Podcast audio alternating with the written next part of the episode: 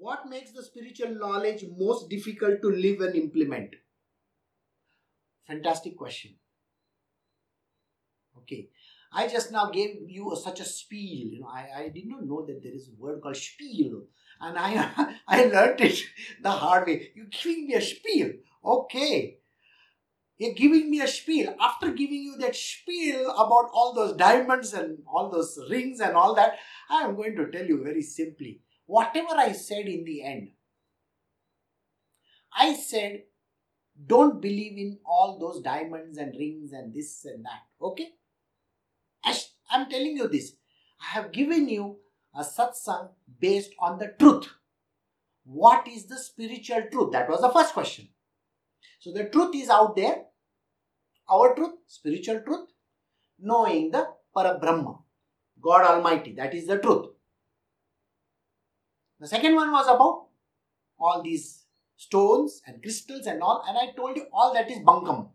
Don't bother about it. Now, the third question is based on spiritual knowledge. I just gave you spiritual knowledge. Just after this satsang is over, you will forget everything that I told you. You will still be wearing those fancy rings. You will still be bearing and believing in some magical formulas. You will still be thinking that there is some, uh, you know, so much miraculous properties in things like that. You are brainwashed into understanding all that, and you will go back to your material world and you will still be the same person. So, kindly understand this. Even if I have taught you the highest of the spiritual knowledge, you will it will still not enter. Whether if you have gray cells or no, I don't know, but it still doesn't enter. Hercule Poirot said that words. You have gray cells in the brain.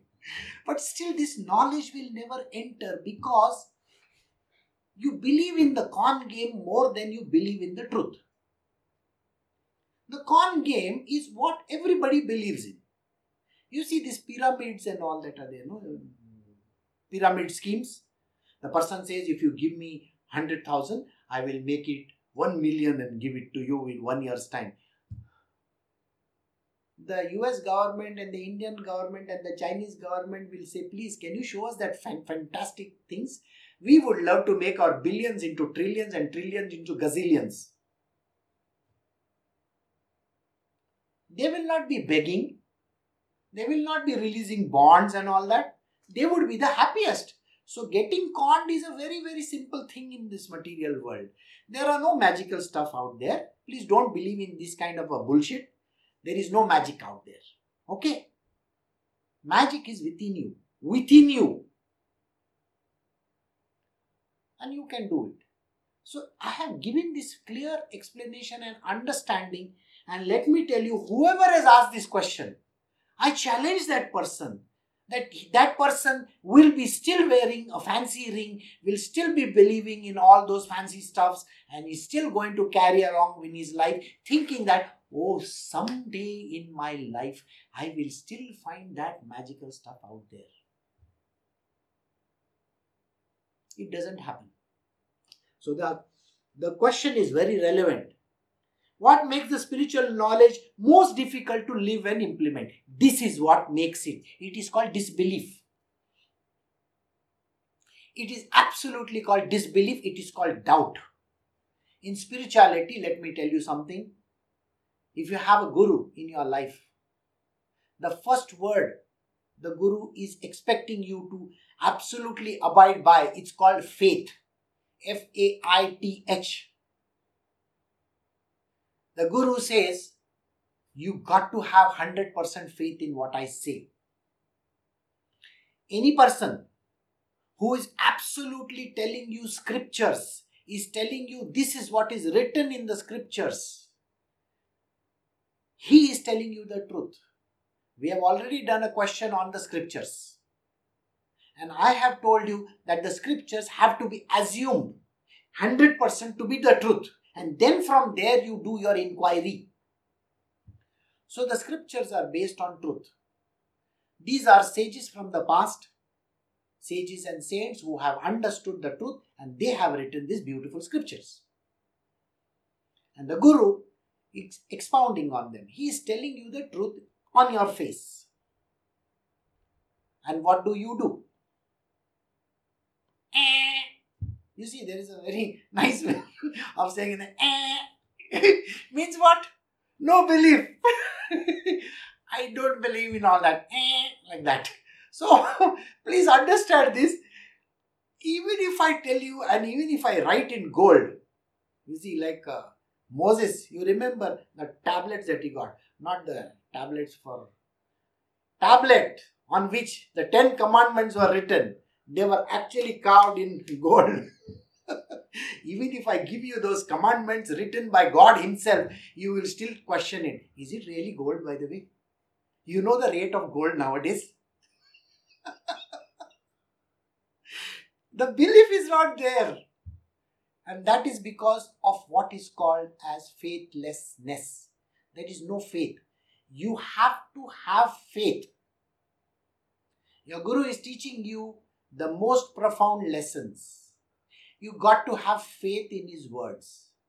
He is not your enemy. He is showing you the path towards realization, towards liberation, towards reaching the second divine unmanifest, towards going towards Krishna, the divine manifest. You understand all these things? That is his job and that is all he is doing. But if you have, show a little bit of that disbelief, it's nothing then. I tell people if there are two glasses, you know, when you go to a restaurant, you are some four friends who are going to a restaurant. And there are already two glasses over there. Glasses of water on that table. And the and the waiter comes and he puts another two more glasses. All four of you will definitely have the doubt the first two glasses that were there were drunk by somebody else. Isn't that the truth? And you will call him, Come here, come here. Can you please take these glasses away? Sir, I kept them just now. No, you go and get it. This person will go inside and come with the same glasses and put it in front of you. Okay. You see, you act funny with the waiter. You, you know, I'm talking, I'm quoting Penny, Penny from uh, a very beautiful serial, Sheldon's serial. She says, if you try to say something wrong to the waiter or whoever is serving you, please understand that the person will spit in, spit in your burger and give it to you. So you be careful about it. So you understand. I'm not saying that they do that, but it's a joke. So, so the simple explanation is you don't believe in those glasses. Alright? You are sitting in a party and you are serving, say, drinks around. and in that, I say, one of the glass is having the deadliest poison in it. If there are 25 people, do you really expect anybody to drink it? This is like playing the Russian roulette. Nobody is going to play it. Everybody is going to be scared. That is called that is called doubt, isn't it? So the doubt is always like this. So even if you have this much amount of doubt in your guru, and if you think that this guy, oh, this guy is, you know, he loves to talk too much. Oh, and what else? He thinks no end of himself. He gives us all these sermons. Ah, what else? all that is called doubt. If you doubt, then you are finished. Then, whatever I tell you, you are still not going to believe in it. So, you got to have the faith. And it is only with faith can whatever knowledge that is being given to you will be able to implement it. So, the answer is the spiritual knowledge, which is the most difficult to live and implement, can be implemented and can be lived in full if you have 100% faith in your Guru. So if he says to you something, you just got to do it. Have faith in that. Because he is the knower of truth. And if he is the knower of truth, he is going to take you towards that truth only.